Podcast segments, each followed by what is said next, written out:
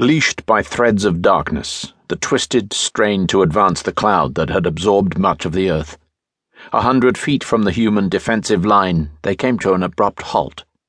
Snarling their hatred, the black creatures retreated out of sight. Then another figure appeared. Well off the ground, Alice glided out of the dark.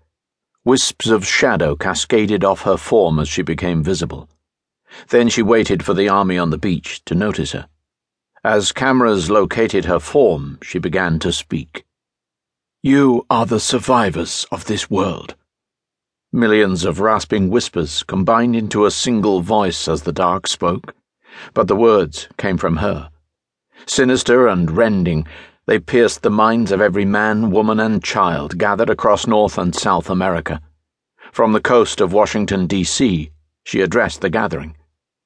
Your defiance is admirable, but it is futile. The words echoed and re echoed through the army that lined the continent in a seamless barricade. Soldiers from a hundred nations filled the ranks. Militias, gun clubs, and even gangs had joined. All fought for a dying freedom. Huddled behind makeshift barricades and hastily constructed bunkers, they represented a desperate defense.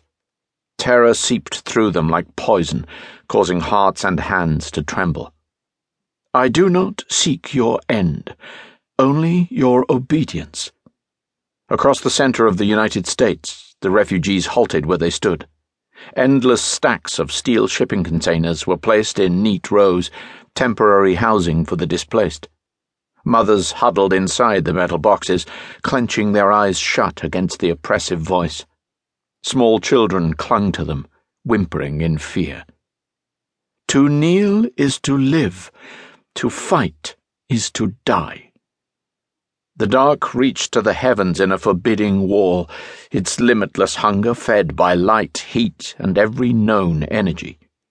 The whole of the earth had been devoured except for the American continents, where the remnant of free peoples had gathered. I would have brought you peace. Over six billion of mankind had been twisted, but they were a mere fraction of Alice's army. Bears, wolves, and other beasts had become brutes. Robbed of their minds, their bodies were leashed to the dark's will and augmented for combat. Their forms prowled the black threshold, waiting for her order to invade. But you have chosen war. Her surge of anger caused soldier and civilian alike to flinch. The heat could be felt even through the harsh whispers. Many cried out in fear. Others sank to their knees in silence. Alice reined in her emotions with difficulty and then spoke in a deathly calm. At dawn, my army comes, and by dusk it will be finished. Her ultimatum given, Alice fell silent. The sun finally set plunging the gathered races into their last night of freedom. Alice withdrew from the threshold, fighting to suppress her budding rage. The mages had defied her will and joined her daughter in uniting the former nations. Alice's lips curled into a sneer as she thought of Tess. The girl had destroyed her plans time and again, and deserved the same fate as the Aarons. She glided through the dark until she reached her eastern general. At twenty feet in height, the aspect of justice resembled an angel. Its shimmering white wings hung still, and its massive sword touched point down. Lashing its will to hers had been one of the greatest challenges she had ever endured. The endless twisted awaited its order, and it awaited hers. She clenched her fists. The aspect's position had been intended for Tess. Now her daughter stood on the opposite side of this conflict. She threw the sentient being a glance and decided that perhaps it was for the best.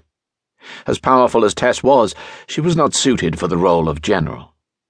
The aspect had been crafted by the Oracle of Atlantis for a unique purpose and had been given a name War Ender.